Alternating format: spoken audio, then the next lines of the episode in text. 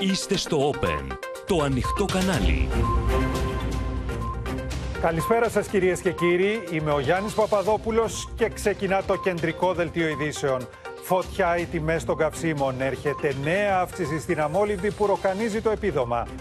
Παγκόσμιος συναγερμός για ελλείψεις στα τρόφιμα και αυξήσεις τιμών λόγω του πολέμου στην Ουκρανία.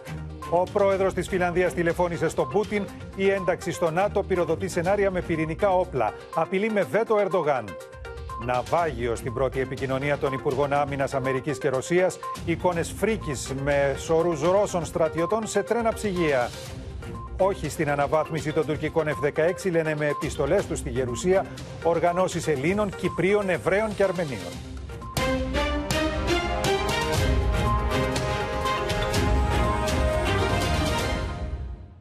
Χωρίς περιστροφές, λοιπόν, ο πρόεδρος της Φιλανδίας κάλεσε στο τηλέφωνο τον Ρώσο ομολογό του και του ανακοίνωσε ότι η χώρα του σκοπεύει να υποβάλει άμεσα έτοιμα ένταξη στο ΝΑΤΟ. Ο Πούτιν απάντησε πως είναι εσφαλμένη η εγκατάλειψη της στρατιωτικής ουδετερότητας της Φιλανδίας και ότι η Ρωσία δεν την απειλεί. Έχουμε συνδεθεί με τον Παντελή Βαλασόπουλο στο Βερολίνο, την Ελευθερία Σπυράκη στην Οδυσσό, τον Θανάση Αυγερινό στο Ντονέτσκ, μαζί μας η Αδαμαντία Λιόλιου από το Κίεβο. Θα ξεκινήσουμε όμως με το ρεπορτάζ καθώς στο Βερολίνο ξεκινά από ώρα σε ώρα η άτυπη σύνοδος των Υπουργών Εξωτερικών του ΝΑΤΟ, στην κορυφή της ατζέντα της οποίας βρίσκονται οι ενστάσεις του Ερντογάν για την ένταξη της Φιλανδίας και της Σουηδίας στην Ατοική Συμμαχία. Η επιλογή ένταξης της Φιλανδίας στο ΝΑΤΟ είναι πλέον μονόδρομος και γι' αυτό ευθύνεται η Ρωσία. Ήταν το μήνυμα του Φιλανδού Προέδρου προς το Ρώσο ομολογό του. Ο Σαουληνινί το τηλεφώνησε στον Βλαντιμίρ Πούτιν και το ανακοίνωσε πως η για τις αποφάσεις της Φινλανδική ηγεσίας ήταν η ρωσική εισβολή στην Ουκρανία.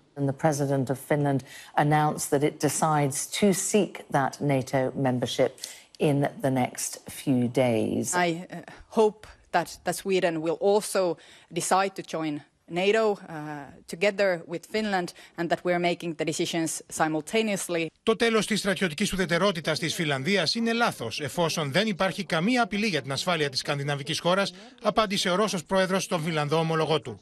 Πάντως, σήμερα η Μόσχα προχώρησε στη διακοπή παροχής ηλεκτρικού ρεύματος στη σκανδιναβική χώρα, αναφέροντας αθέτηση πληρωμών. Για να ενταχθεί η Φιλανδία και η Σουηδία στο ΝΑΤΟ, χρειάζεται ομόφωνη απόφαση από όλα τα μέλη του. Όμως, οι ενστάσεις που διατύπωσε χθες ο πρόεδρος της Τουρκίας ότι δεν βλέπει θετικά την ένταξη των δύο σκανδιναβικών χωρών ευνηδίασαν την Ουάσιγκτον. So we are working to clarify Turkey's position. Uh, we would refer you to the Turkish government for more information on their views. Turkey is a, a valued NATO ally. That, that, that has not changed.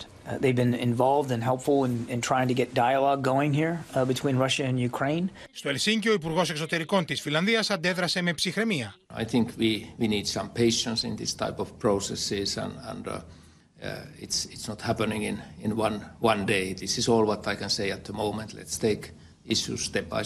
Πάντως, ο σύμβουλος του Ερντογάν, Ιμπραήμ Καλίν, υποστήριξε πως η Τουρκία δεν κλείνει την πόρτα στην ένταξη της Φιλανδίας και της Σουηδίας στο ΝΑΤΟ, όμως θέτει πρώτα ζητήματα εθνικής ασφαλείας για τη χώρα.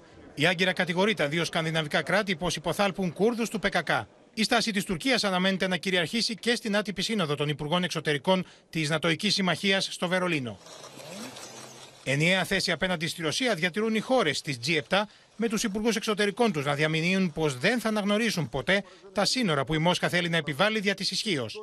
Κάλεσαν επίσης την Κίνα να μην υποστηρίζει τη Ρωσία στην εισβολή της εναντίον της Ουκρανίας. mit diesem Krieg einhergehen. Dafür trägt Russland äh, die Verantwortung.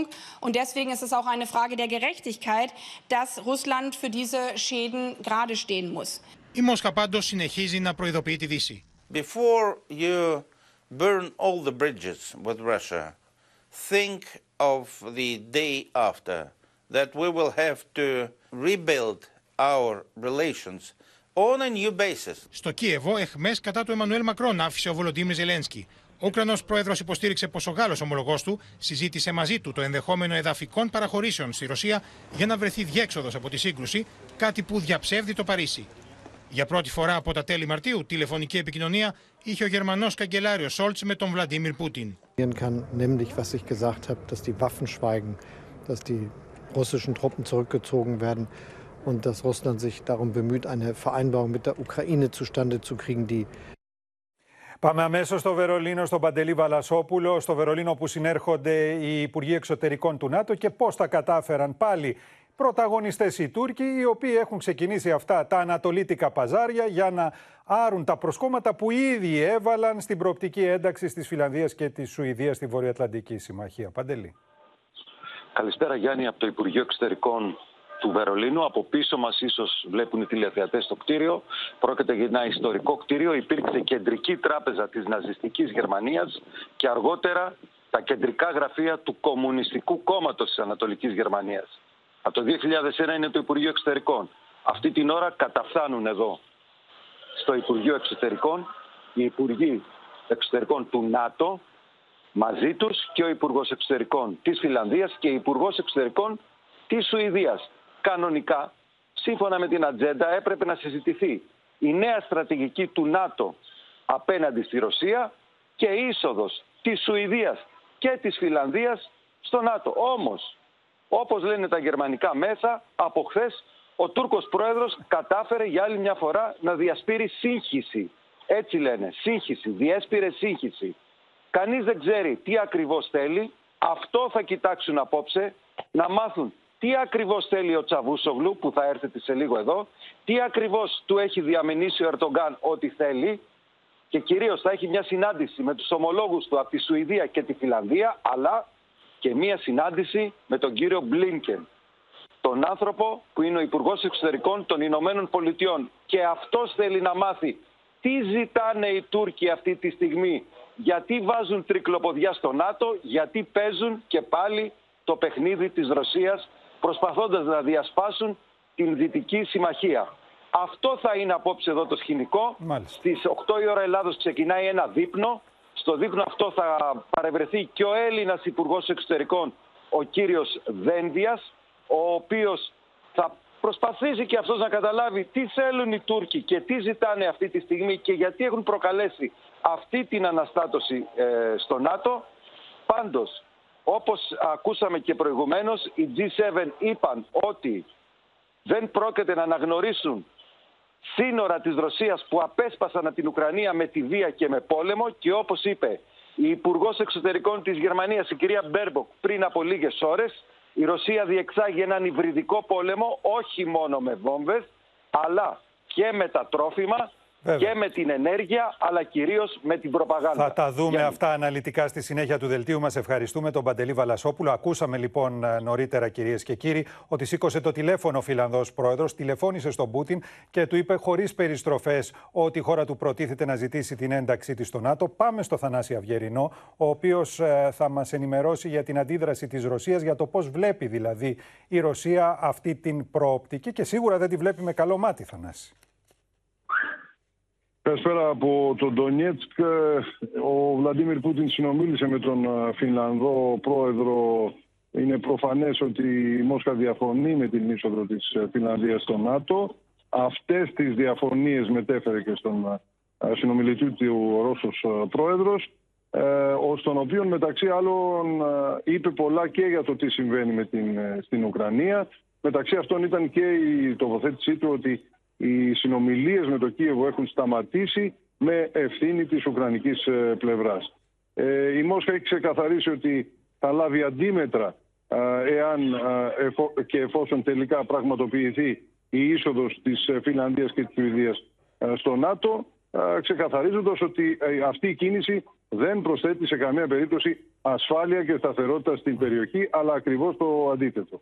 Αυτά περίπου είπε και ο Σεργέη Λαυρόφ σε σημερινές του δηλώσεις, ε, ο Ρώσος Υπουργός Εξωτερικών, ο οποίος ε, επανέλαβε την ε, κυρίαρχη πλέον θέση στο Κρεμλίνο ότι η Δύση έχει κηρύξει ολοκληρωτικό πόλεμο στη Ρωσία.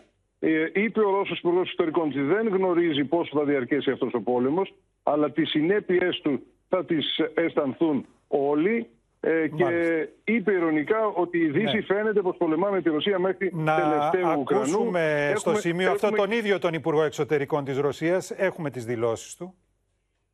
Выбор этот, который мы делаем сейчас, но сделали уже по сути, обличается тем, что коллективный Запад нам объявил тотальную гибридную войну.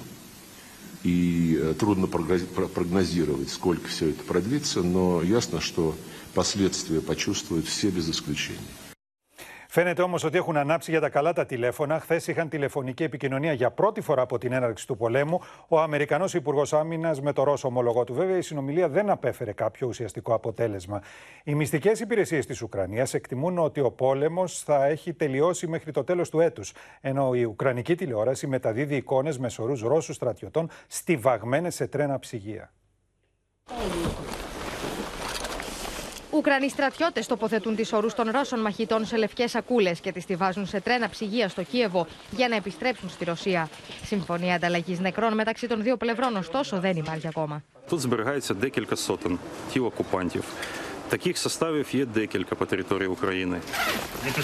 Και όσο οι νεκροί στρατιώτε και από τι δύο πλευρέ αυξάνονται καθημερινά, ο Αμερικανό Υπουργό Άμυνα ζητά άμεση κατάπαυση του πυρό από τον Ρώσο ομολογό του. Ο Λόιντ Όστιν τηλεφωνεί στον Σεργέη Σοϊγκού για πρώτη φορά από την αρχή του πολέμου και τονίζει την αναγκαιότητα ύπαρξη διάβλων επικοινωνία. This is the first conversation they've had since February 18th. And the secretary urged an end to the conflict in Ukraine, and he emphasized the importance of maintaining communication. Ο Ρωσικός στρατός πραγματοποιεί παράλληλα στρατιωτικές ασκήσεις με μαχητικά αεροσκάφη στο Καλίνιγκραντ, ρωσικό θύλακα μεταξύ Πολωνίας και Λιθουανίας. Την ίδια ώρα οι νατοικέ δυνάμεις προβαίνουν σε στρατιωτικά γυμνάσια μεγάλης κλίμακας στη Ρουμανία. Secretary Austin has ordered the deployment of approximately 10,500 personnel in the coming months to replace previously deployed U.S. Army units serving in the European theater of operation. Οι Ουκρανικέ μυστικέ υπηρεσίε, ωστόσο, εκτιμούν ότι ο πόλεμο θα τελειώσει στο τέλο του έτου, όταν και θα αλλάξει η ηγεσία στη Ρωσία εξαιτία τη ασθένεια, όπω ισχυρίζονται, του Βλαντίμιρ Πούτιν. Єдине, що я можу сказати, що ми абсолютно це підтверджуємо. Він знаходиться в досить негарному психоемоційному та фізіологічному стані. Він дуже сильно хворий. У нього одна одночасно у нього кілька значних захворювань, одне з яких це є рак. Το Αμερικανικό Πεντάγωνο αναφέρει στην καθημερινή αναφορά του ότι η Ουκρανική άμυνα στην Ανατολή και τον Νότο είναι στεναρή και ότι ο στρατό του Κιέβου έχει καταφέρει όχι απλώ να αποθήσει ρωσικέ δυνάμει, αλλά και να πάρει πίσω κατακτημένε περιοχέ. Γεγονό που επιβεβαιώνει και ο Βολοντίμιρ Ζελένσκι. Продовжуємо відновлювати деокуповані території України. Станом на сьогодні деокуповано вже 1015 населених пунктів, плюс 6 за минулу добу. Повертаємо туди електрику, водопостачання, зв'язок, транспорт, соціальні послуги. Сьогодні можемо відзвітувати про 200-й збитий російський військовий літак. Και όλα αυτά την ώρα που η αποσχιστή από τη Γεωργία περιοχή τη Νότια Οσετία ανακοινώνει τη διεξαγωγή δημοψηφίσματο στι 17 Ιουλίου με το ερώτημα τη Ένωση τη περιοχή με τη Ρωσία. Το Κρεμλίνο αναγνώρισε την ανεξαρτησία τη Νότια Οσετία μετά την εισβολή στη Γεωργία το 2008. Ένα θρίλερ είναι σε εξέλιξη σε σχέση με τον απεγκλωβισμό δεκάδων τραυματιών από το εργοστάσιο της Αζόφ Στάλ στη Μαριούπολη. Η Ελευθερία Σπυράκη από τη γειτονική Οδυσσό θα μας ενημερώσει. Ελευθερία. Καλησπέρα λοιπόν Γιάννη κυρίες και κύριοι από την Οδυσσό. Περίπου 600 τραυματίες βρίσκονται μέχρι και αυτή την ώρα που μιλάμε στα υπόγεια του εργοστασίου Αζοφστάλ και μάλιστα Γιάννη σε κάτω από πολύ δύσκολες συνθήκες, απάνθρωπες ε, ορισμένοι τις χαρακτηρίζουν, χωρίς νερό, φαγητό και φάρμακα. Από την ε, μεριά της η αντιπρόεδρος της Ουκρανικής κυβέρνησης, η Ειρήνα Βερετσούκ, αναφέρει ότι η Ουκρανική αντιπροσωπεία αυτή τη στιγμή συζητά την απομάκρυνση 60 ατόμων, τα οποία μάλιστα αφαίρεται ότι είναι και βαριά τραυματίες, ενώ η ίδια αναγνώρισε ότι όλη η διαδικασία εκένωσης πραγματοποιείται σε πολύ αργούς ρυθμούς. Ακόμα και ο ίδιος ο πρόεδρος, Βολοντίμιρ Ζελένσκι, Ουκρανός πρόεδρος, ε, ανέφερε ότι αυτή τη στιγμή οι συζητήσεις μεταξύ Ουκρανίας και Ρωσίας βρίσκονται σε κρίσιμη καμπή σχετικά με το ζήτημα αυτό. Να σου μεταφέρω όμως και το κλίμα που υπάρχει εδώ στην Οδυσσό, Γιάννη, διότι τις ε, τελευταίες ώρες οι τοπικές αρχές εδώ, επικαλούμενες στρατιωτικές πληροφορίες, αναφέρουν ότι οι ρωσικές δυνάμεις δεν σταματούν να περικυκλώνουν την Οδυσσό και μάλιστα να θέτουν ως στόχο το δίκτυο μεταφοράς. Ε, Ούτως ώστε να αποκόψουν, όπως μπορεί κανείς να καταλάβει, την ανθρωπιστική και εξοπλιστική βοήθεια της Ουκρανίας. Πάντως, αξίζει να σου αναφέρω ότι σύμφωνα με στοιχεία τα οποία έδωσε το Ουκρανικό Ουκρανικό Υπουργείο Υποδομών μέχρι στιγμής, αυτούς τους τελευταίους δυόμισι μήνες, κατά τη διάρκεια δηλαδή των εχθροπραξιών, οι, Ουκρα... οι ρωσικές δυνάμεις κατάφεραν να καταστρέψουν το 20% του Ουκρανικού σιδηροδρομικού Είναι μεγάλο πλήγμα. Σε ευχαριστούμε, Ελευθερία. Και θα πάμε τώρα στο Κίεβο, στην Αδαμαντία Λιόλιου. Πυκνώνει τις επαφές του ο Ζελένσκι. Έχει σήμερα συναντήσεις με Αμερικανούς γερουσιαστές Αδαμαντία. Καλησπέρα Γιάννη από το Κίεβο. Ο πρόεδρος λοιπόν της Ουκρανίας ο Ζελένσκι είχε συνάντηση με εκπρόσωπους της Γερουσίας των ΗΠΑ της Αμερικής. Πρόκειται και για τον επικεφαλής, τον ηγέτη της Ρεπουμπλικανικής Μειονότητας, τον Μακόνελ. Συναντήθηκε λοιπόν νωρίτερα και ουσιαστικά αυτό που μετέφερε ο ίδιος ο πρόεδρος της Ουκρανίας προς την Αμερική είναι ότι η συνάντηση αυτή αποτελεί ένα ηχηρό μήνυμα της στήριξης ε, της Ουκρανίας που μάχεται όλες αυτές τις μέρες κατά τη διάρκεια του πολέμου. Ενώ μάλιστα επισήμανε ο ίδιος ότι οι Ουκρανοί αυτή την ώρα μάχονται επίσης για τα δικαιώματα, ναι. τις ελευθερίες τους και για την ανθρώπινη αξιοπρέπεια, όπως χαρακτηριστικά ανέφερε. Μάλιστα, ζήτησε από την Αμερική να πυκνώσει τις κυρώσεις σε βάρος της Ρωσίας και μάλιστα, όπως χαρακτηριστικά είπε, θα πρέπει η Ρωσία να, χορηγεί, να αναγνωριστεί ένα κράτος χορηγός τρομοκρατίας. Χαρακτηριστικό είναι επίσης ότι ανέφερε ότι έχουν ε, διαπραχθεί εγκλήματα πολέμου, ανθρωποκτονίες, ε, βιασμοί, ε, στιγερές δολοφονίες καθ' όλη αυτή τη διάρκεια του πολέμου με μότα και βαρβαρότητα. Εγκλήματα, Μάλιστα. Γιάννη, που όπως είπε ο πρόεδρος της Ουκρανίας, έχει να τα δει η Ευρώπη από τον Δεύτερο Παγκόσμιο Πόλεμο. Σε ευχαριστούμε, Αδαμαντία.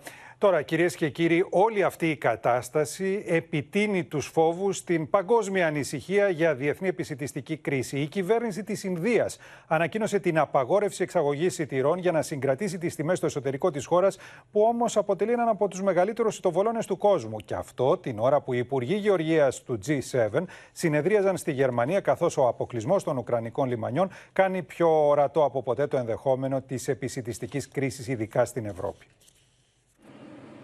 Ο κίνδυνο μια επισητιστική κρίση στον πλανήτη είναι πλέον πιο ορατό από ποτέ. Λύσει ώστε να αντιμετωπιστεί ένα πιθανό επισητιστικό κράχ αναζητήθηκαν από του υπουργού Γεωργία τη G7 που συζήτησαν με τον Ουκρανό ομολογό του. То в нас дійсно половина території, де вона вирощується, зараз це територія, яка під окупацією або де відбуваються бої. І подивитися, як буде розвиватися ситуація в цій частині. Зрозуміло, що там дуже складна ситуація, тому що збір пшениці почнеться через місяць-два. Ο αποκλεισμό των Ουκρανικών λιμανιών είχε ω αποτέλεσμα να περιοριστούν δραστικά οι εξαγωγέ τη Ουκρανία.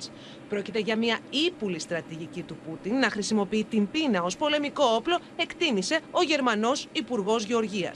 Teil der perfiden Strategie Russlands ist ja nicht nur einen Konkurrenten auszuschalten, die Ukraine zu versuchen zu vernichten, was sie nicht schaffen werden, sondern es ist ja auch der Wirtschaftskrieg, den, die Ukra das den Russland austrägt, in dem sich Eigentum, das den Bäuerinnen und Bauern, den Menschen der Ukraine gehört. Wir dürfen nicht naiv sein. Das ist kein Kollateralschaden. Es ist ein ganz bewusst gewähltes Instrument in einem hybriden Krieg, der gerade geführt wird. Світ вже визнав, що блокада Росією наших портів і ця війна провокують масштабну продовольчу кризу. Російські посадовці ще й відверто погрожують світу тим, що у десятках держав буде голод. Την ίδια στιγμή, η κυβέρνηση της Ινδίας ανακοίνωσε την απαγόρευση εξαγωγής σιτηρών, καθώς η χώρα με τη δεύτερη μεγαλύτερη παραγωγή σιτηρών στον κόσμο προσπαθεί να συγκρατήσει τις τιμές στην εγχώρια αγορά. Εκατομμύρια τόνοι σιταριού λοιπόν βρίσκονται μπλοκαρισμένοι σε λιμάνια της Ουκρανίας, καθώς οι ρωσικές δυνάμεις δεν επιτρέπουν την εξαγωγή τους, ενώ κατάσχουν και μεγάλες ποσότητες σε περιοχές τις οποίες έχουν τον έλεγχο. Η απεσταλμένη μας, η Ελευθερία Σπυράκη, έκανε ρεπορτάζ στους Ιτοβολώνε και μίλησε με τους Ουκρανούς παραγωγούς. Ο εφιάλτης της πείνας χτυπά την πόρτα της Ουκρανίας. Τα λιμάνια της χώρας παραμένουν μπλοκαρισμένα από τις ρωσικές δυνάμεις με 25 εκατομμύρια τόνους σιτηρών να παραμένουν στις αποθήκες, φέροντας πιο κοντά από ποτέ τον κίνδυνο της επισητιστικής κρίσης. Η Ουκρανία παράγει ετησίως 100 εκατομμύρια τόνους σιτηρών εξάγοντας τους 70. Ωστόσο, λόγω του πολέμου υπολογίζεται ότι τουλάχιστον 25 εκατομμύρια τόνοι βρίσκονται μπλοκαρισμένοι στα λιμάνια της χώρας με αποτέλεσμα οι ειδικοί να κάνουν λόγο για κίνδυνο επισητιστικής κρίσης. Στην Ουκρανία ένας μεγάλος αγώνας δρόμου βρίσκεται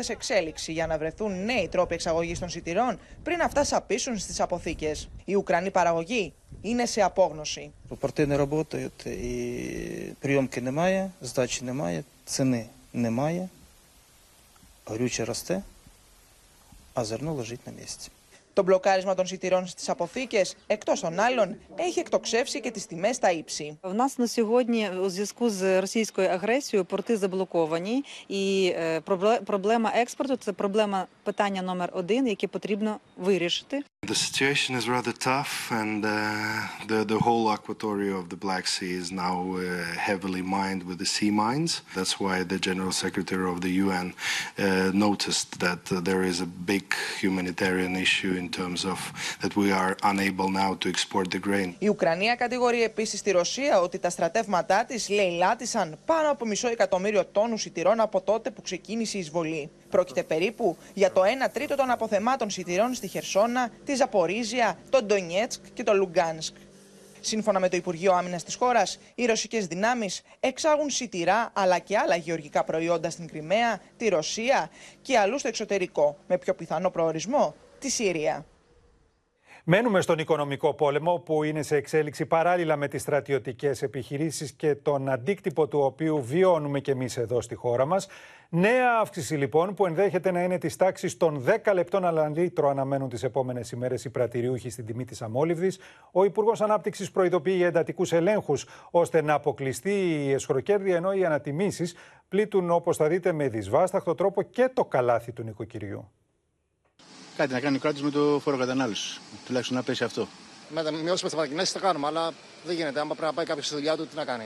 Το εκρηκτικό μείγμα της μείωσης της τιμής του ευρώ έναντι του δολαρίου, με το ταυτόχρονο ράλι ανόδου στη τιμή του πετρελαίου που έχει ξεπεράσει τα 111 δολάρια το βαρέλι, οδηγεί στην πρόβλεψη εφιάλτη για αύξηση της αμόλυδη κατά ακόμα 10 λεπτά το λίτρο μέχρι την Τετάρτη. Όταν βλέπουμε στα πρατήρια ε, μία τιμή 2 ευρώ και 15 λεπτά, μέχρι την άλλη Τετάρτη που θα μας έρθει θα είναι 2 ευρώ και 25 λεπτά, που σημαίνει για την νησιωτική Ελλάδα που είδαμε 2,50 και 2,55 στην Κάλυμνο, 2,60 στην Αμοργό, θα είναι 2,70. Την άλλη εβδομάδα θα βγουν πολλά πρόσωπα στα πρατήρια. Θα πάω και εγώ σε μερικά να κάνω ο ίδιος έλεγχο. Ε, τα κάσμα έχουν ξεφύγει. Στα πρατήρια οι καταναλωτές έτριμα τα μάτια τους βλέποντας την τιμή στην αμόλυβδη να σκαρφαλώνει προς τα πάνω σε καθημερινή βάση. Πλέον η μέση τιμή στην Αττική έφτασε στα 2 ευρώ και 19 λεπτά. Στη Θεσσαλονίκη τα 2 ευρώ και 17 και στον Εύρο τα 2 και 22. Το πήρα τα μέσα ένα χρόνο. Με 85 ευρώ γέμιζα. Που είναι μεγάλο αυτοκίνητο. 120 τώρα. Παίζουμε στο λογική, 45 ευρώ πάνω. Ρεκόρ ακρίβεια στα καύσιμα καταγράφεται κυρίως στην νησιωτική χώρα. Στο Ηράκλειο Κρήτης η μέση τιμή είναι στα 2 ευρώ και 25 λεπτά το λίτρο.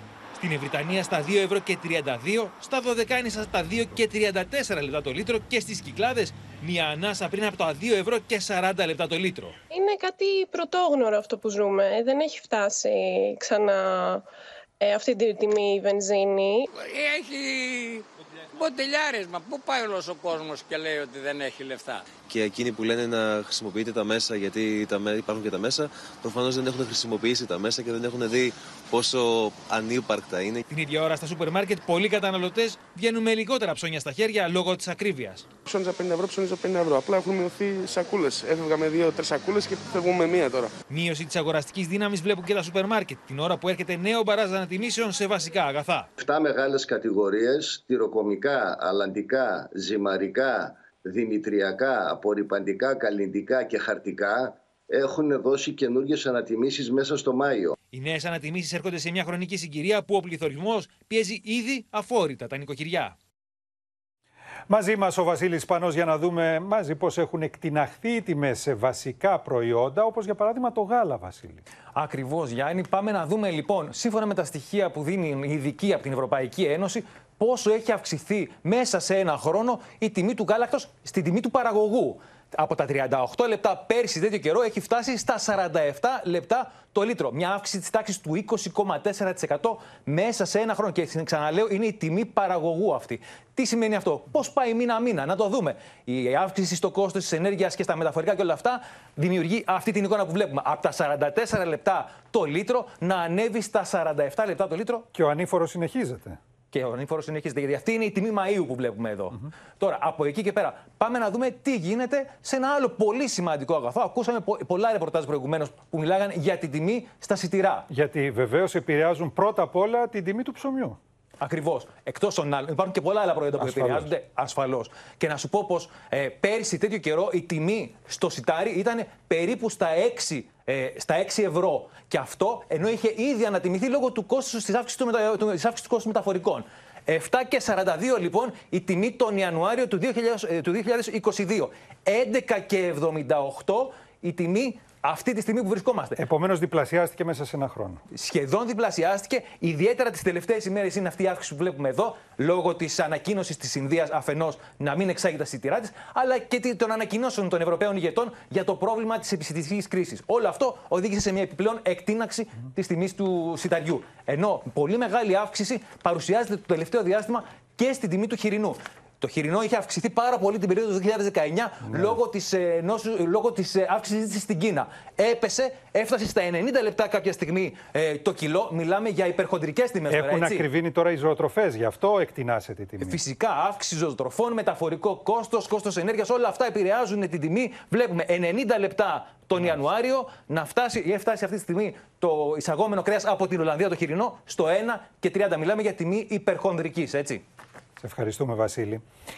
Από τους λογαριασμούς του Ιουλίου θα αρχίσει να φαίνεται η ελάφρυνση στο ρεύμα, με τις μειώσεις, όπως αναφέρουν στελέχη της κυβέρνηση, να είναι της τάξης του 60 έως 80%. Πάντως, πλέον και η Ευρώπη φαίνεται ότι κινητοποιείται, συζητώντας πια το ενδεχόμενο επιβολής πλαφών στην τιμή του φυσικού αερίου, σε περίπτωση που η Μόσχα κλείσει τη στρόφιγγα προς την Ευρώπη. Ακόμα και πλαφών στην τιμή του φυσικού αερίου επεξεργάζεται πλέον η Κομισιόν προκειμένου να πέσει η τιμή στο ηλεκτρικό ρεύμα που καίει τα νοικοκυριά. Με έγγραφό της η Ευρωπαϊκή Επιτροπή που επικαλείται η γερμανική εφημερίδα Weltam Sonkan εμφανίζεται έτοιμη να παρέμβει σε περίπτωση που η Μόσχα κλείσει τη στρόφιγγα στην Ευρώπη.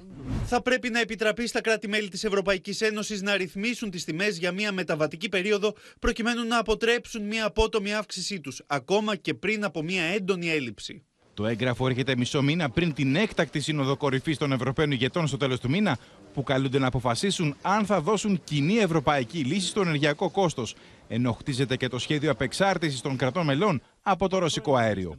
Για να γίνει αυτή η αλλαγή, μπορεί να γίνει σε ένα χρονικό διάστημα 5-10 ετών, αρκεί όλα αυτά να δουλέψουν καλά. Δηλαδή, η, σίγουρα η επιλογή να πάμε σε ανανεώσιμες πηγές που την παλεύουμε από το 90. Η Αθήνα πάντως έχει ανακοινώσει ήδη το δικό του σχέδιο με στόχο τη ρήτρα αναπροσαρμογής, που έχει βάλει φωτιά στους λογαριασμούς ρεύματος, καθώς η τιμή του ηλεκτρικού παραμένει στα ύψη. 230 ευρώ στο λογαριασμό παραπάνω. Και από 1η Ιουλίου αναστέλλεται, δηλαδή κατ' ουσίαν καταργείται στην πράξη να πούμε, και έτσι θα έχουμε μειώσεις ε, της ρήτρας από 60% έως 80%. Αυτή η ρήτρα την πρωτοφανή σε όλη την Ευρώπη.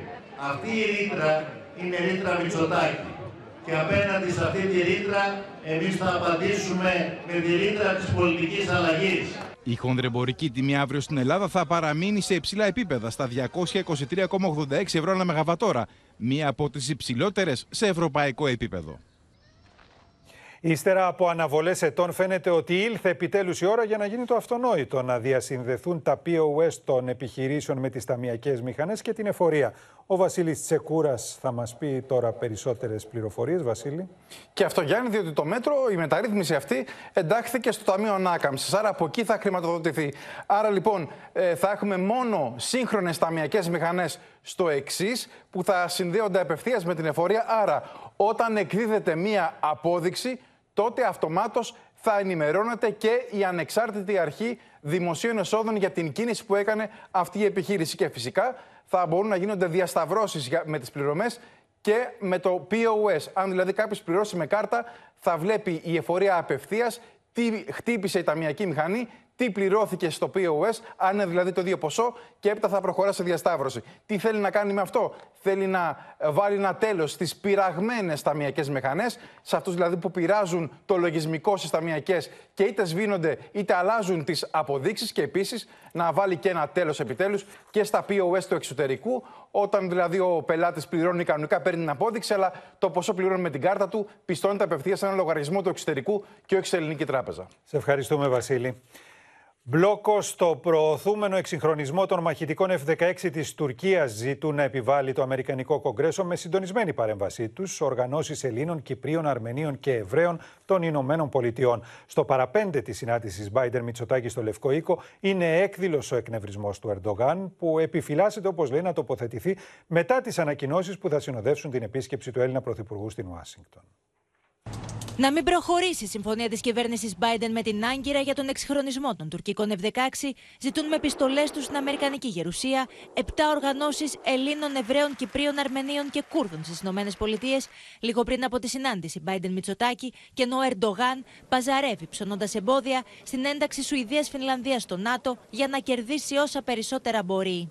Υπάρχουν οχτώ ε, μέλη του Κογκρέσου, τέσσερις γερουσιαστές και τέσσερις βουλευτές που μπορούν να παγώσουν όλη τη διαδικασία. Αυτή την εβδομάδα έρχεται και ο κύριος Τσαβουσόγλου ε, στη Νέα Υόρκη να βρεθεί με τον κύριο Μπλίνκεν. Ε, και πιστεύουμε ότι πρέπει να φύγει με τα χέρια άδεια. Στην επιστολή του, το Συμβούλιο Ελληνοαμερικανικής Ηγεσίας τονίζει ότι η Τουρκία παραμένει αμετανόητη σε σχέση με την προμήθεια των S400 και χρησιμοποιεί ήδη αμερικανικής κατασκευής F-16 για να αμφισβητεί την ελληνική κυριαρχία. Στη συμμαχία του ΝΑΤΟ πρέπει να είμαστε ενωμένοι. Ε, πώς μπορούμε να είμαστε ενωμένοι όταν έχουμε την Τουρκία που είναι νόμιμα σύμμαχος της Ελλάδος να κάνει αυτά που κάνει στο Αιγαίο και στην Ανατολική Μεσόγειο και πάνω από ελληνικό έδαφος. Αυτό δεν, δεν πρέπει να επιτρέπεται με, με αμερικάνικα όπλα. Τη Δευτέρα στο Λευκό Οίκο, ο Κυριάκος Μετσοτάκης αναμένεται να θέσει στον Τζο Μπάιντεν το θέμα της τουρκικής προκλητικότητας, ενώ την Τρίτη θα ακολουθήσει η ομιλία του στο Κογκρέσο, που θα έχει όμως και ακροατές στην Άγκυρα. oradaki mesajları onlar da ayrı bir konu. Dolayısıyla her şeyi bir görüp özellikle de Biden'ın açıklamalarını da gördükten sonra biz de tavrımızı ortaya koyarız. Τη σκητάλη των προκλήσεων πήρε ο αναπληρωτή Υπουργό Εσωτερικών τη Τουρκία, Μεχμέτερ Σόι, που κατηγόρησε την Ελλάδα ότι πνίγει μετανάστε στο Αιγαίο. Dünyanın özellikle son yıllarda artan şekilde yaşadığı göç dramları karşısında sizin komşularınız denizde yakaladığı göçmenleri acımasızca suya atabiliyorsa Την ίδια ώρα, το ελληνικό πολεμικό ναυτικό βρίσκεται σε επιφυλακή παρακολουθώντας στενά τις ασκήσεις των Τούρκων που δεσμεύουν συνεχώς περιοχές του Αιγαίου. Πρωταρχικό ρόλο στις αποστολές επιτήρησης και παρακολούθησης έχουν οι πυραυλάκατε του στόλου. Ανάμεσά τους και οι υπερσύγχρονοι καραθανάσει. Οι πυραυλάκατε του στόλου συνδυάζουν μαχητική ικανότητα με το πλήρωμα να βρίσκεται πάντα σε τιμότητα ανάληψης αποστολής, ευελιξία αλλά και υψηλές ταχύτητες που είναι ένα από τα μεγαλύτερα πλεονεκτήματα των πλοίων τέτοιου τύπου. Το πλήρωμα της πυραυλακά του Καραθανάσης εκπαιδεύεται διαρκώς υπό ρεαλιστικές συνθήκες. Είναι πάντα σε ετοιμότητα να αναλάβει οποιαδήποτε αποστολή απαιτηθεί. Ταυτόχρονα, η Ελλάδα φιλοξενεί νατοικέ ασκήσεις ειδικών επιχειρήσεων στα σενάρια των οποίων περιλαμβάνονται τα νησιά του Αιγαίου χωρίς τη συμμετοχή της Τουρκίας. Πάντως είναι σημαντικό που ο Έντι Ζεμενίδης, ένα σημαίνον στέλεχος του ελληνοαμερικανικού λόμπι, τα είπε έξω από τα δόντια και δεν τα είπε έξω από τα δόντια μόνο σε εμάς εδώ στο Open. Τα λέει κατά αυτόν τον τρόπο και στο Αμερικανικό Κογκρέσο. Έχει ιδιαίτερη σημασία να δούμε πώς θα εξελιχθούν αυτές οι πιέσεις των Τούρκων για αναβάθμιση των οπλικών του συστημάτων από τους Αμερικανούς.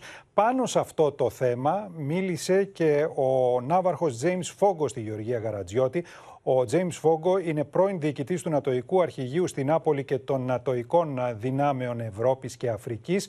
Μίλησε λοιπόν στη συνάδελφο για τον κρίσιμο ρόλο της Σούδας και της Αλεξανδρούπολης εν μέσω του πολέμου στην Ουκρανία.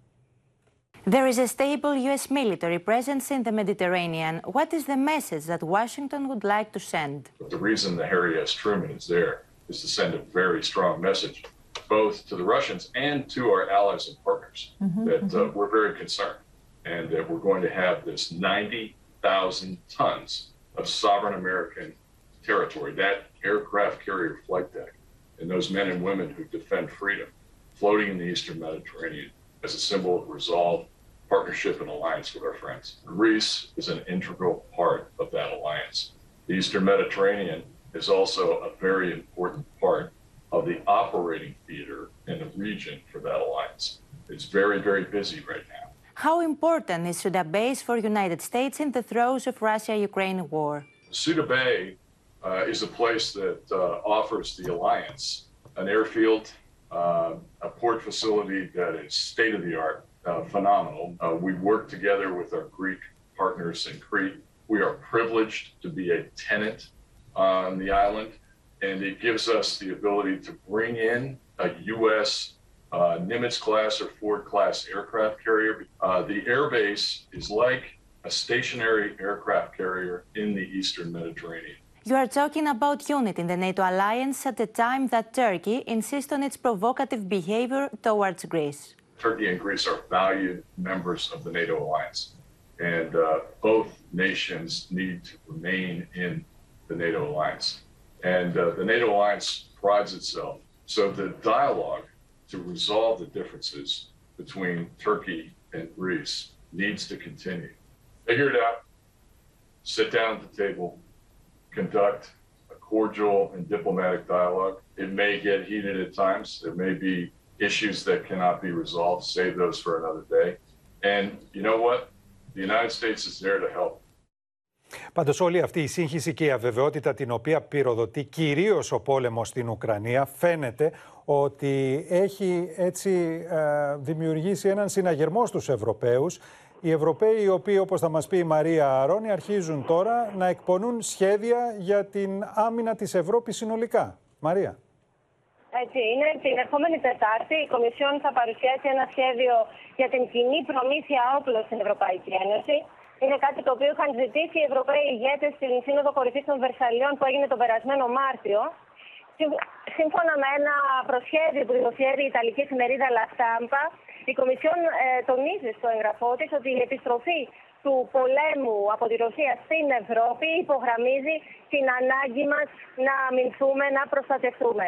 Και πράγματι περισσότερες ε, χώρες της Ευρωπαϊκής Ένωσης έχουν αυξήσει τις αμυντικές τους δαπάνες από τότε που η Ρωσία εισέβαλε στην ε, Ουκρανία, συνολικά κατά 200 δισεκατομμύρια ευρώ. Όμως ο στόχος είναι να γίνουν κοινές επενδύσεις στην άμυνα ε, στους τομείς όπου υπάρχουν ε, κενά.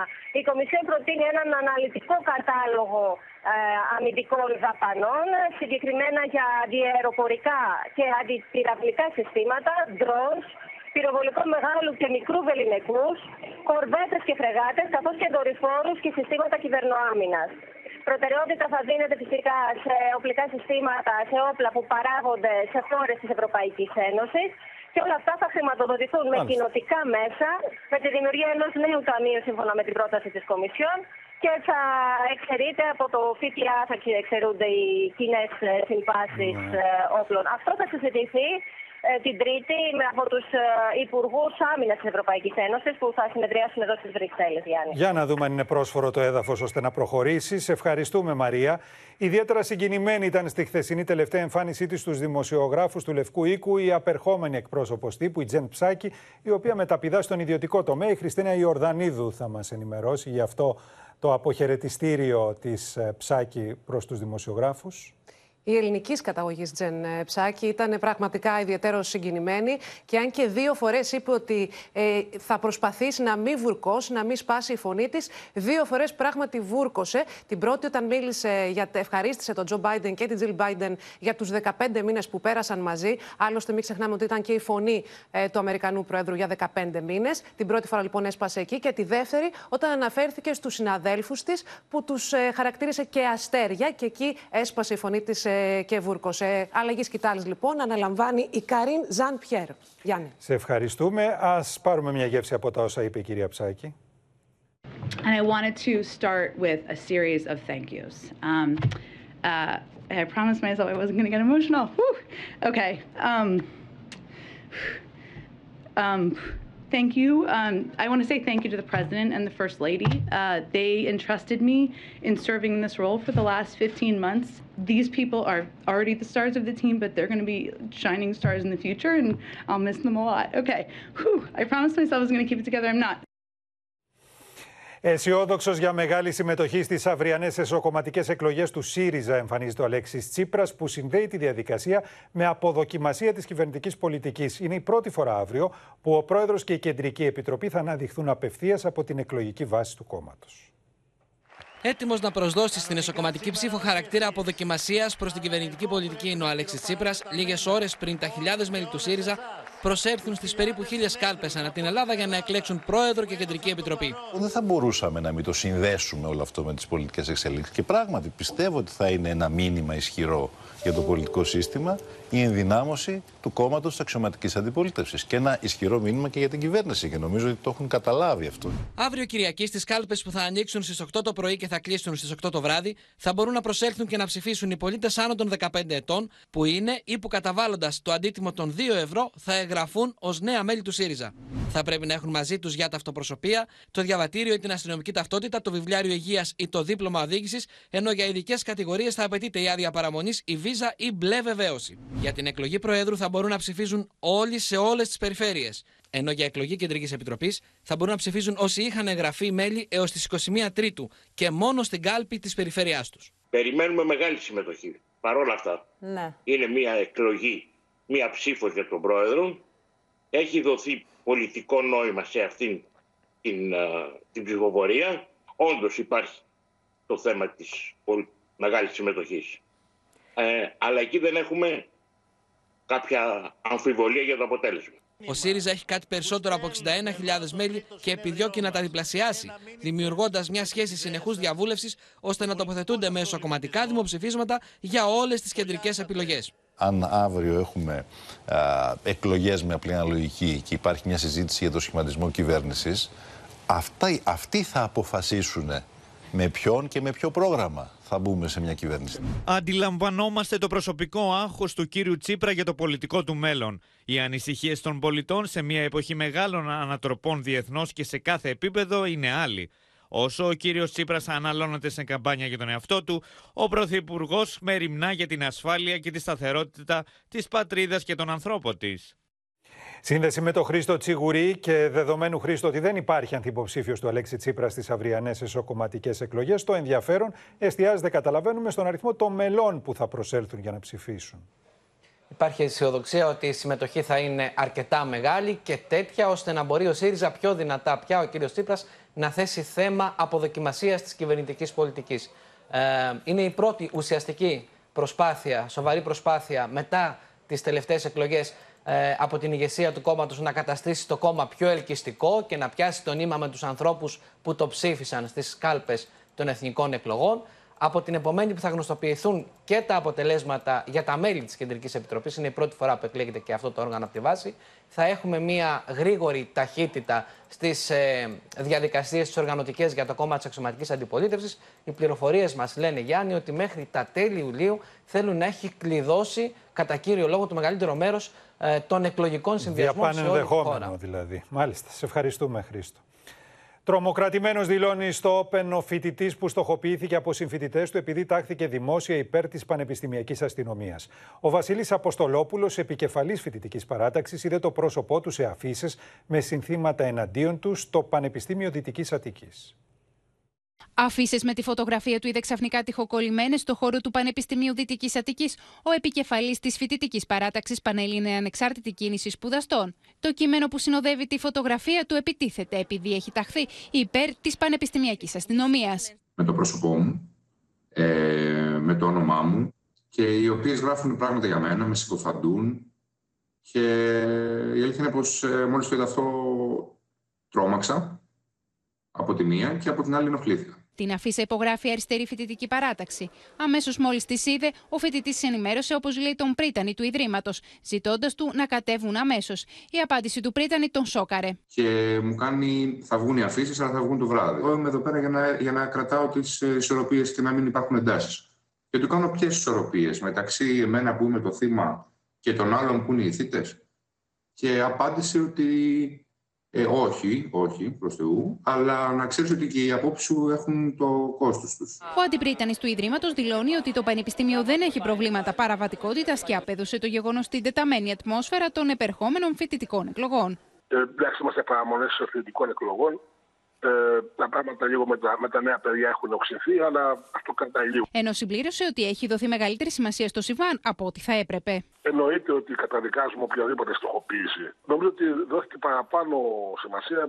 Αυτό έχει πράγματι δεν υπάρχει πλέον αυτό το, το πόστερ που είδατε αυτή τη και ήταν μια ατυχή κίνηση κάποιων ζωηρών, θα λέγαμε, φοιτητών. Μέχρι την Τρίτη θα κατατεθεί ο εφαρμοστικός νόμος για την πανεπιστημιακή αστυνομία. 200 αστυνομικοί θα διατεθούν στη Θεσσαλονίκη και 200 στην Αθήνα. Αρχικά θα περιπολούν στα κάμπ των πανεπιστημίων και όταν μπουν τα ειδικά τουρνικέ θα κάνουν και ελέγχους εισόδου εσωτερικά των κτίριων. Ενώ τον Ιούλιο και τον Αύγουστο, που τα πανεπιστημία δεν θα λειτουργούν, θα διατεθούν σε τμήματα για την εγκληματικότητα. Να διακόψουν την παράδοση των μαθημάτων όσο παραμένει η ένταση, αποφάσισαν οι καθηγητές του τμήματος Γεωλογίας του Αριστοτελείου Πανεπιστημίου Θεσσαλονίκη. Σύνδεση με την Αναστασία Αργυριάδου. Αναστασία. Διακόπτεται λοιπόν Γιάννη από, Δευτέρα. Κάθε εκπαιδευτική δραστηριότητα στο τμήμα Γεωλογίας της Σχολής Θετικών Επιστημών του Αριστοτελείου Πανεπιστημίου με απόφαση των καθηγητών, όπως μας περιέγραψαν νωρίτερα οι καθηγητές, την προηγούμενη Τρίτη, κατά τη διάρκεια των επεισοδίων μεταξύ ε, των αστυνομικών και αντεξουσιαστών και τη ρήψη χημικών, οι φοιτητές που εκείνη τώρα ε, παρακολουθούσαν μαθήματα άρχισαν να πνίγονται από τους καπνούς, αναγκάστηκαν να τους φυγαδεύσουν, πανικόβλητοι και οι καθηγητές και οι φοιτητές. Κάποιοι με αναμεριστικά προβλήματα μεταφέρθηκαν στο νοσοκομείο ή κάποιοι άλλοι με κινητικά προβλήματα τους μετέφεραν στην κυριολεξία αγκαλιά οι καθηγητές έξω. Δεν θέλουν να ξαναζήσουν ανάλογες καταστάσεις. Είναι υπέρ της δημιουργίας βιβλιοθήκης ε, στη Σχολή Θετικών Επιστημών. Καταδικάζουν κάθε μορφή βίας ε, κατά των Βρυτανικών αρχών, των φοιτητών αλλά και του διδακτικού προσωπικού. Όπως λένε όμως ανακοίνωσή τους χαρακτηριστικά, θέλουν ένα οργανωμένο σχέδιο δράσης από Βρυτανικέ αρχές και από την την πολιτεία για να λυθεί το όλο πρόβλημα. Και αναφέρουμε μεταξύ των άλλων ότι τα Σαββατοκύριακα το Πανεπιστήμιο είναι ξέβραχο αμπέλι. Βλέπετε πίσω μου, μία από τις εισόδους του Πανεπιστημίου είναι ανοιχτή. Μπαίνουν ε, οι γνωστοί άγνωστοι, δημιουργούν ζημιές, βανδαλίζουν τα κτίρια και έτσι από τον πενιχρό προπολογισμό τους, τα τμήματα σχολιστικών επιστημών πρέπει να τα επιδιορθώσουν και να εξασφαλίσουν την ασφάλεια των σχολών. Που είναι το κυριότερο. Σε ευχαριστούμε. Εκ νέου εκταφή της Τζορτζίνας αναμένεται να ζητήσουν οι ιατροδικαστές ώστε να δοθεί η δυνατότητα να εξεταστούν οι τρίχες του δυστυχούς κοριτσιού. Αίσθηση προκαλούν οι μαρτυρίες για τη στάση της Ρούλας Πισπυρίγκου πριν από την εισαγωγή της 9χρονη Τζορτζίνας στο νοσοκομείο, αλλά και για την ψυχρότητά της κατά τη διάρκεια της νοσηλείας του παιδιού της. Δεν αφήνει περιθώρια αμφιβολιών το πόρισμα των ιατροδικαστών για το θάνατο της Τζορτζίνας. Η κεταμίνη είναι η ουσία που σκότωσε την 9χρονη και μάλιστα σε μεγάλη ποσότητα. Η αιτία θανάτου είναι ξεκάθαρη. Φαίνεται ότι είναι η κεταμίνη σε μια πραγματικά υπερβολική δόση. Όλα δείχνουν πως οι ιατροδικαστές θα ζητήσουν εκ νέου εκταφή του κοριτσιού ώστε να ερευνηθεί αν η Ρούλα Πισπυρίγκου χορήγησε τη θανατηφόρα δόση της κεταμίνης λίγη ώρα πριν το 9χρονο κορίτσι αφήσει την τελευταία του πνοή ή αν η μητέρα της προχωρούσε συστηματικά στη χορήγηση τοξικών ουσιών στην Τζορτζίνα. Όσα εκατοστά είναι η τρίχα, τόσους μήνες πριν μπορούμε να ανοιχνεύσουμε. Την ίδια στιγμή, ο πρόεδρος της ιατροδικαστικής εταιρείας Γρηγόρης Λέων επαναφέρει το θέμα του βηματοδότη, ο οποίος σύμφωνα με τον ίδιο πρέπει να αφαιρεθεί σε περίπτωση εκταφής και να εξεταστεί. Κάνουμε εκταφή και υπάρχει μέσα ακόμα ο βηματοδότης. Νομίζω ότι ακόμα υπάρχει ε, στο κοριτσάκι. Ε; Νομίζω θα είναι μια ευκαιρία να πάρουμε και το βηματοδότη. 34 καταθέσεις που καίνε τη Ρούλα Πεσπυρίγκου συμπεριλαμβάνονται στη δικογραφία, ενώ οι αποκαλύψεις από γιατρούς και νοσηλευτές που περιέθαλψαν την Τζορτζίνα σοκάρουν. Χωρίς παροχή οξυγόνου, βρήκε η νοσηλεύτρια την Τζορτζίνα που χειρίστηκε την πρώτη ανακοπή της 9χρονη σύμφωνα με τη μαρτυρία της. Λόγω πτώση του οξυγόνου στην Τζορτζίνα θα χτυπούσε το οξύμετρο και η μητέρα της δεν μας ειδοποίησε. Πράγματι επιβεβαιώνω ότι της είχε βγει η παροχή ειρηνικού οξυγόνου. Μέσα από τις μαρτυρίες του επιστημονικού προσωπικού των νοσοκομείων στα οποία νοσηλεύτηκε η Τζορτζίνα γίνεται ξεκάθαρη και η ψυχρή στάση της Ρούλα Πισπυρίγκου. Η μητέρα της Τζορτζίνας ήταν ψυχρή. Δεν είχε κανένα πένθος, καμία θλίψη. Σαν η κόρη της να νοσηλευόταν για μια απλή γρήπη, σαν να ήταν ξένο παιδί. Πρώτη φορά βλέπαμε κάτι τέτοιο. Σοκ προκαλούν και οι μαρτυρίες για τη στάση και τη συμπεριφορά της Πισπυρίγκου τις ημέρες πριν η Τζορτζίνα παρουσιάσει τα πρώτα προβλήματα με την υγεία της. Τις ημέρες που σύμφωνα με τα όσα έρχονται στο φως της δημοσιότητας ήταν σε άγρια διαμάχη με το σύζυγό της Μάνο Δασκαλάκη και απειλούσε πως θα αυτοκτονήσει. Έχαμε στα νεκροταφεία, έχαμε κάτω στο, στο λιμάνι, στο, πώ είναι στην Πάτρα, προσπαθώντας να τη βρούμε και αυτή ήταν στο ξενοδοχείο. Για τα νεύρα της, ήταν άλλος άνθρωπος. Έλεγε Παναγία μου, Θεέ μου, φύλαμε.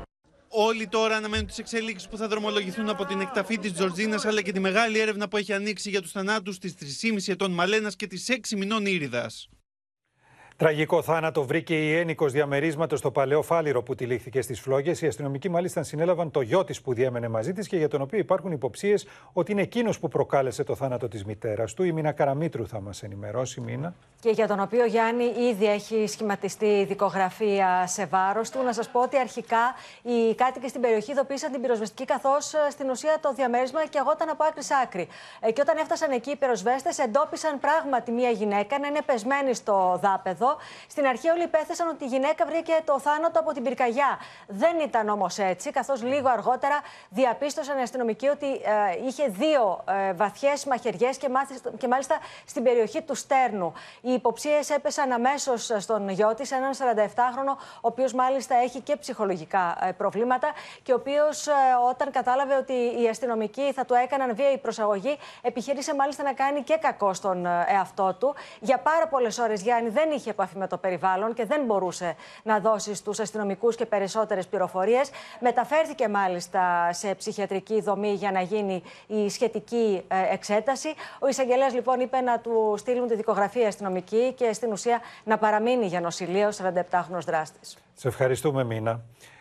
Χρυσές δουλειές κάνουν οδοντίατροι στη Βόρειο Μακεδονία και στη Βουλγαρία με Έλληνες που ταξιδεύουν εκεί για να φτιάξουν τα δόντια τους σε χαμηλές τιμές. Οι Έλληνες οδοντίατροι όμως εφιστούν την προσοχή αφού, όπως λένε για τις παρεχόμενες υπηρεσίες, χρησιμοποιούνται αμφίβολης ποιότητας υλικά που κάποιες φορές μπορεί να θέσουν σε κίνδυνο και την ανθρώπινη υγεία. Εδώ ένας σφράγισμα το κάνεις με 20 ευρώ και στην Ελλάδα θέλει 100, 150 ευρώ. Για τον 78χρονο κύριο Νίκο από το Κυλκή, με σύνταξη 700 ευρώ το μήνα, η επιδιόρθωση της οδοντοστοιχία του στην Ελλάδα ήταν άπιαστο όνειρο. Γι' αυτό κατέφυγε στη γειτονική Γεβιαλή, όπου λειτουργούν περισσότερα από 80 οδοντιατρία και οι τιμές είναι πολύ πιο οικονομικές. Ο σύντροφός μου της ζητάγανε 1200 το κάθε εμφύτημα, εδώ λέει 550 με το δόντι μας. Η Βόρεια Μακεδονία αλλά και η Βουλγαρία έχουν μετατραπεί τα τελευταία χρόνια σε παράδεισο για πολλούς βορειοελλαδίτες που αναζητούν οδοντιατρική περίθαλψη σε οικονομικές τιμές. Με ζητήσανε γύρω στα 2,5 με 3 χιλιάρικα και εδώ το κάνουμε 1500. Τι να κάνω. Οδοντίατροι, χειρουργοί, οδοντοτεχνίτες, γναθοχειρουργοί και κτηνολόγοι παρέχουν στους Έλληνες πελάτες τους δελεαστικά πακέτα με δυνατότητα ακόμη και δωρεάν μεταφοράς. Στα Σκόπια έχουν δημιουργήσει μια βιομηχανία εμφυτευμάτων και εκεί βασίζουν τις τιμές τους στη μεγάλη κατανάλωση, στο τζίρο. Στη Βουλγαρία ο πιο βασικός ε, λόγος είναι η φορολογία. Εγώ έκανα ένα εφήτευμα το οποίο το πλήρωσα 4 εκατοστάρικα και 100 ευρώ θα, θα βγει το δόντι. Στην Ελλάδα το πλήρωνα χιλιάρικο και άνω. Στη Γευγελή, στους δρόμους, συναντάμε διαρκώς Έλληνες που άλλοι έχουν έρθει για να βάλουν βενζίνη, άλλοι για τα ψώνια τους και άλλοι για να φτιάξουν τα δόντια τους. Την ίδια ώρα, οι Έλληνες οδοντίατροι που βιώνουν αθέμητο ανταγωνισμό κρούν τον κόδωνα του κινδύνου. Σε όσους καταφεύγουν εκτός συνόρων για οδοντιατρικές υπηρεσίες, κάνοντας λόγο για χαμηλής ποιότητας και αμφίβολης ασφάλειας οδοντιατρία. Έχουν παρατηρηθεί περιστατικά. Ένα κοριτσάκι μικρό το οποίο αναγκάστηκε να κάνει μετάγγιση αίματος γιατί έγινε αποτυχημένη εξαγωγή Μάλιστα, οι Έλληνες οδοντίατροι τονίζουν ότι τα ιατρία στις χώρες αυτές δεν ακολουθούν τον Ευρωπαϊκό Διοντολογικό Κώδικα και ο έλεγχος δεν είναι επαρκής από κρατικούς φορείς. Έρευνα Αμερικανών επιστημόνων δείχνει ότι όσοι νόσησαν βαριά από κορονοϊό κινδυνεύουν να χάσουν τη ζωή τους τον επόμενο ένα χρόνο μετά την νόσηση, προκαλώντας έτσι προβληματισμό στην ιατρική κοινότητα. Την ίδια ώρα, οι γιατροί προειδοποιούν τους γονείς στη χώρα μας για τα συμπτώματα που εμφανίζουν όσα παιδιά προσβληθούν από οξία υπατήτηδα. Μια νέα αμερικανική επιστημονική έρευνα κρούει τον κόδωνα του κινδύνου για όσους αρρώστησαν βαριά με κορονοϊό. Σύμφωνα με την έρευνα, η ζωή των ασθενών που εμφάνισαν συστηματική φλεγμονή κινδυνεύει για 12 μήνες μετά την ανάρρωσή τους. Ε, εκείνο που λέει ότι υπάρχει μια πιθανότητα περίπου 20 με 30% κάποιος που πέρασε βαριά την νόσο ε, να έχει σύμβαμα στο επόμενο διάστημα σε σχέση με κάποιον άλλο που δεν την πέρασε καθόλου. Η μελέτη έχει γίνει σε ηλικίες μεγάλες που έτσι κι αλλιώς κινδυνεύουν με συμβάματα τον επόμενο χρόνο. Ο κορονοϊός πάντως είναι εδώ, προειδοποιούν οι ειδικοί. Παρότι τόσο οι σκληροί όσο και οι απλοί δείκτες είναι σε ύφεση, ενώ εξετάζεται και η κατάρκηση της μάσκας για τους εσωτερικούς χώρους. Σαν βασική ημερομηνία εξέτασης επί της αρχής να μην έχουμε μάσκα σε κλειστούς χώρους είναι η 1η Ιουνίου. Οπωσδήποτε θα διατηρηθούν κατελάχιστον στα μέσα μαζικής μεταφοράς, στα νοσοκομεία, σε χώρους που υπάρχουν ευάλωτες ομάδες. Δεν νομίζω ότι πρέπει να βγουν οι μάσκες από τους ανθρώπους που είναι ευπαθείς, από τους ηλικιωμένους, από τους ανθρώπους με υποκείμενα νοσήματα. Το τελευταίο 24ωρο ανοιχνεύτηκαν 4.324 κρούσματα κορονοϊού. 15 άνθρωποι έχασαν τη ζωή τους και 173 ασθενείς παραμένουν διασωληνωμένοι. Καθησυχαστική είναι η γιατρή για την οξία υπατήτηδα παρά τα τρία κρούσματα που εντοπίστηκαν σε παιδιά στην Ελλάδα, τα οποία πάντως αντιμετωπίστηκαν χωρίς να χρειαστούν ειδική αγωγή. Οι παιδίατροι συνιστούν στους γονείς να μην αγνοήσουν τα βασικά συμπτώματα. Ναι, η εικόνα γαστρεντερίτιδα ξεκινάει πάντα, το ξέρετε, ουσιαστικά, έτσι. Και μετά η συνέχεια μπορεί να είναι ίκτερος, κυτρινίσμα ματιών ή δέρματος. Τα αίτια της οξίας υπατητίδας ερευνώνται από τους επιστήμονες, όπως και η πιθανή σχέση με τον κορονοϊό. Η παραδοσιακή μας μουσική είχε την τιμητική της στο κατάμεστο μέγαρο μουσική σε μια μεγάλη γιορτή αφιερωμένη στις διαφορετικές παραδόσεις της λύρας από την Κρήτη, το Αιγαίο και τη Θράκη έως τον Πόντο και την Καπαδοκία.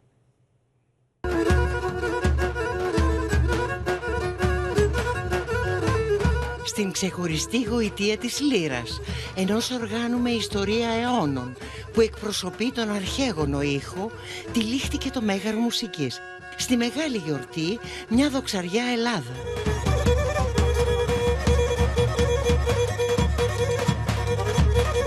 Οι λύρες της στεριάς και της θάλασσας από τα Δωδοκάνησα, την Κρήτη, το Αιγαίο, τη Μακεδονία και τη Θράκη έως τον Πόντο, την Καπαδοκία και την πόλη μετέφεραν το άρωμα της παράδοσης σε μια παράσταση με αυθεντικούς λιράριδες, τραγούδια και χορευτικές ομάδες που ξεσήκωσαν το κοινό. Η παράσταση φέρει την υπογραφή του καθηγητή εθνομουσικολογίας Λάμπρου Λιάβα. Οι λύρες του ελληνισμού, ο κόσμος ο μικρός ο μέγας. Σε πολλά μέρη η λύρα αποτελεί το σύμβολο, το τοπικό σύμβολο, σήμα κατά τεθέν θα λέγαμε της περιοχής αυτής, όπως στον Πόντο, η ποντιακή λύρα, η Κεμεντζέ όπως λένε οι Πόντιοι στο μουσικό ταξίδι από τους αναστενάριδες του Βορρά, στον Ποντιακό και Μετζέ και στις λύρες του Αιγαίου συμμετείχαν μουσικοί από διαφορετικές γενιές. Ένα πολύ ωραίο δέσιμο της παλιάς με τη νέα γενιά. Αυτό εξάλλου είναι και το νόημα της παράδοσης. Τούτο τον κόσμο που είμαστε, άλλοι τον είχαν πρώτα, τώρα τον έχουμε εμείς και άλλοι τον καρτεράνε.